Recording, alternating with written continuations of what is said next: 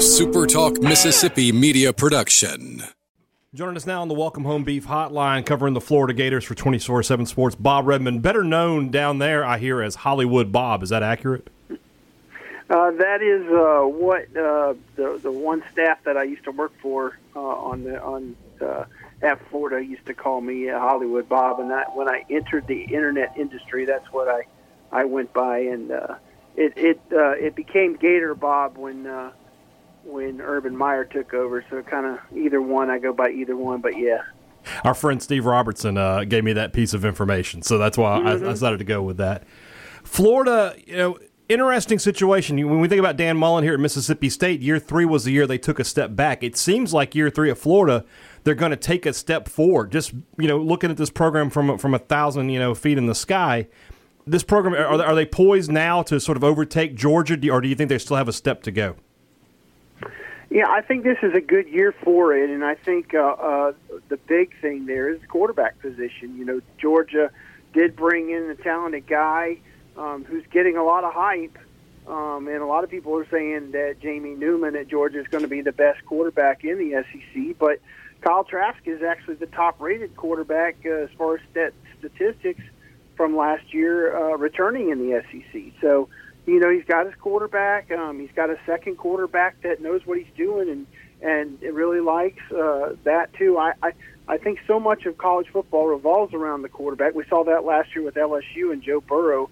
Um, I just think it's such a big deal, um, and, and that's a big thing. I, and I think you know they've really tamed the uh, the transfer portal well here. I mean they've really done it at a high level and that's been big. And I think it'll play div- pay dividends again this year. Let's talk a little bit more about Trask because, as you mentioned, one of the top returning quarterbacks uh, was fir- was voted first team All SEC in a, in a poll that came out today uh, from AL.com, done by the uh, sports SIDs of the league. His story was an interesting one a, a season ago, sort of you know coming out of nowhere. The, of course, the the big story was he hadn't played since high school uh, because he uh, you know he's behind. Uh, was it D- D'Eriq King, who's now at Miami? I think that's right and, right. and, and then sort of came out of nowhere and became a really efficient passer. MSU people are going to be, you know, saying, look at this and go, hey, Dan Mullen, quarterbacks, you know, we, we've seen this before. But he played, did he play at a higher level than even you were expecting? Absolutely, that's that's dead on, and I'm not afraid to admit it because, um, you know, you you would watch him and Feleipe, right? That's who Yeah. who they had for three, two two and a half years, uh, going against each other. And Feleipe's just a lot more athletic. You know, when when the play breaks down, he gets out of the pocket. He can do these things, do those things. And, and Feleipe has the giant arm where he can throw the really deep pass. Um, but Trask is just a better uh, guy in terms of reading uh, the field and and reading the defense in front of him. Um, and and we just didn't really see that um, in practices and stuff. And I don't know if the coaches did or what, and they just were enamored with Frank's athletic ability. And, and you know, I, I know that happens. It does. It really happens when coaches get that athletic ability, especially in like a Dan Mullen offense where you really use that. Um, but you know, he's I say that, and he's not quite the he's not quite the you know the between the tackles guy that you kind of want like a Tebow or whatever. So so it's a little different there. But again, he likes that athleticism. Trask isn't that guy, but Trask is a much better guy at reading the field, um, going to a second or third receiver than Franks was, and I think it made it played a big role in his early success. I mean, his story is crazy. Never started in high school and didn't start until he was a redshirt junior when the starter went down in game three um, of, of his fourth year in college. That, that's a good evaluation by somebody to, to get him off of the uh, the video and the highlights of him not even starting games in high school. So so good job there. Who, who's around him that you know? Obviously, Lamical Perine is is gone after a long career at, at Florida. Who, who are the guys in the backfield with him and out there on, on the perimeter that are going to be the playmakers for Florida this year? Yeah, they they still have some playmakers now. Dameon Pierce, um, probably a bigger home run threat than than uh, P Ryan was. P Ryan had a few big long runs. Pierce has had probably just as many um, in two years as as P Ryan had in four, as far as those really long runs. And that's something the Florida offense hasn't really had for years and years and years. And so, um, you know, Pierce had got his bell rung uh, probably about two thirds through the season. I can't remember exactly what game it was. Um, so he kind of missed some time, um, and that held him back last year. But I think they're going to be fine at Dameon Pearson. Malik Davis was a guy that, um, as a freshman, had five games in a row of 90 plus yards, and uh, you know they just thought he was just going to just be a king at the running back position. He got hurt in the Georgia game of his freshman year, um, tore up his knee pretty bad and just really hasn't been the same. And, and Mullen expects that. They brought in a five-star transfer from Miami and Lorenzo Lingard, who really didn't show much at Miami, so they're they're still waiting on that.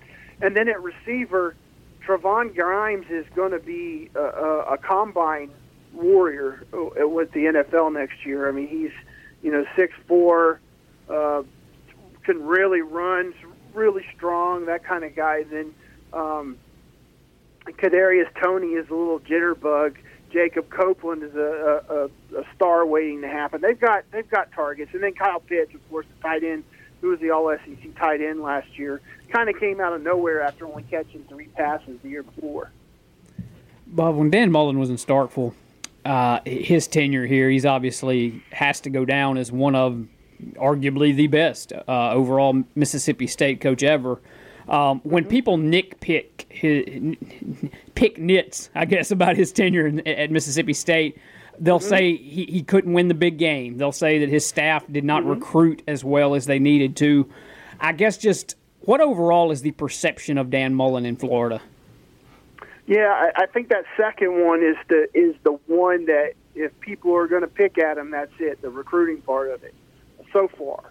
Um, I, I would actually say that hasn't won the big game is is right as well. I mean, Georgia's been the big game for two years on the schedule, and he hasn't done that. And um, you know that's the Georgia's you know top five team in the country, so that's that's you know part that's the big reason for it.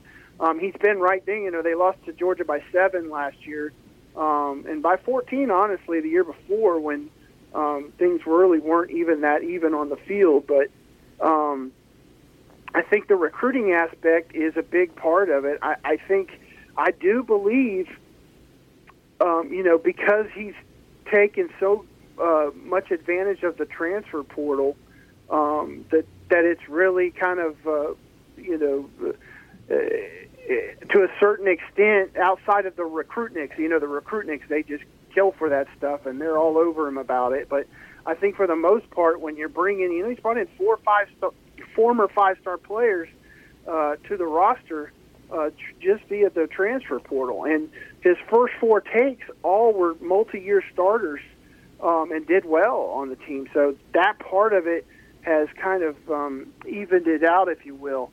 Uh, I don't think you can live and die by the transfer portal, though, and I think um, you know, I just did a uh, story the other day where I compared offensive and defensive recruiting, and the defensive guys are way ahead of the offense, which is pretty surprising with a Dan Mullen team. Um, but that's just been the case. The defensive coaches uh, and whoever recruits for the defense in whatever instance have just recruited better on that side of the ball than the offensive guys.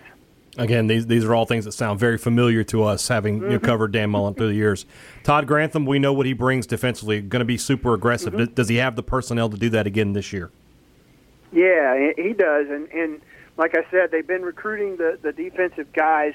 Um, you know, they got to replace replace Jonathan Greenard, who was a first team All SEC, who replaced the first team All SEC in, in Jachai Polite the year before um, at, at that that buck position and that's such a big position in this defense. You know, they're looking for Brenton Cox, one of those transfers I talked about from Georgia, uh, to to be that guy. But they have a handful of guys at his position. Um, they really recruited well at defensive tackle this year, um, and they have three three veteran guys uh, that are actually four veteran guys uh, that are that are in the two deep, and then they have really good depth there. I think um, linebacker, honestly They've recruited so well at linebacker that in I think probably in a year or so, it may actually be the most talented linebacker group at Florida in since I've been watching the Gators in, in starting in 1985. So they're they're really about to take off at that position, and Um, you know, they need to have this next recruiting class come in and do that, but they're they're at that position. And then secondary, you know, they signed two highly rated guys this past year, and they have um, three or four guys that uh, that played a lot last year. They're they're going to be fine back there. And the safeties, the safeties have been hit or miss uh, as far as playing well, um, but they have a ton of experience and actually some decent talent. And they're all seniors now. They they need to put it together, but. Um, I think that defense is going to be rolling. If they can get that buck position to match up anything like Greenard did last year, they'll be in good shape. And then you mentioned all all those seniors. So sort of my last question here: if, Mm-hmm. if, if, if it isn't this year for Florida, if they don't overtake Georgia and get to the SEC championship game, is the program set for you know to do, to make another run next year, or, or is it going?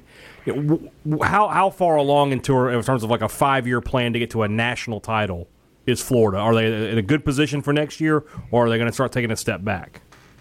Yeah, I, I, I think they're top ten this year. I don't think they're they're they're they're set to make a you know to be number one. I just um, I don't think their overall um, talent does that. Uh, I, you know, I think offensive line has been a uh, the first year they uh, Hevesy came in and really uh, did well with a bunch of seniors.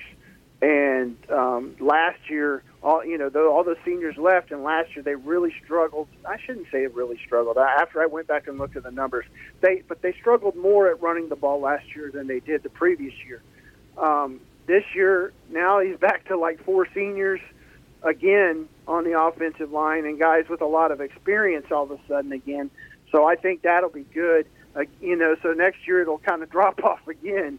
Um, but um, I, yeah, you looking at it, I really like the linebacker use. I like the, the the secondary. They just they're about as deep in the secondary now, even with young guys, than they have been. Um, they brought in a bunch of. They brought in three big time D tackles, um, which is such a hard position to recruit at Florida for some reason for a long time.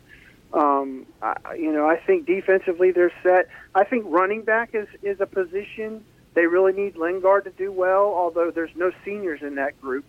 Um, and then they really like Emory, Emory Jones at, at quarterback. So I don't know if this year or next year they're ready to take that step to be number one, but I can see next year um, they're in a place with the depth that they have to to you know still be a top ten team going to be exciting to watch the SEC East this year. You know, you got Georgia and Florida on top, Kentucky and, and, and Tennessee like they're trying to move themselves up. Mm-hmm. And then, you know, a lot of interest with South Carolina, what's going to happen there, and Missouri with a new coach. So should be fun to watch. Bob Redmond from over at 24 7. Is it gatorbait.com over there? No, it used to be. It's now Swamp 247. Swamp 247. So, yeah. Yep. Always, always keep up with Bob if you want to learn anything about the Gators. Thanks so much for joining me tonight. All right, guys. Thanks for having me. A SuperTalk Mississippi media production.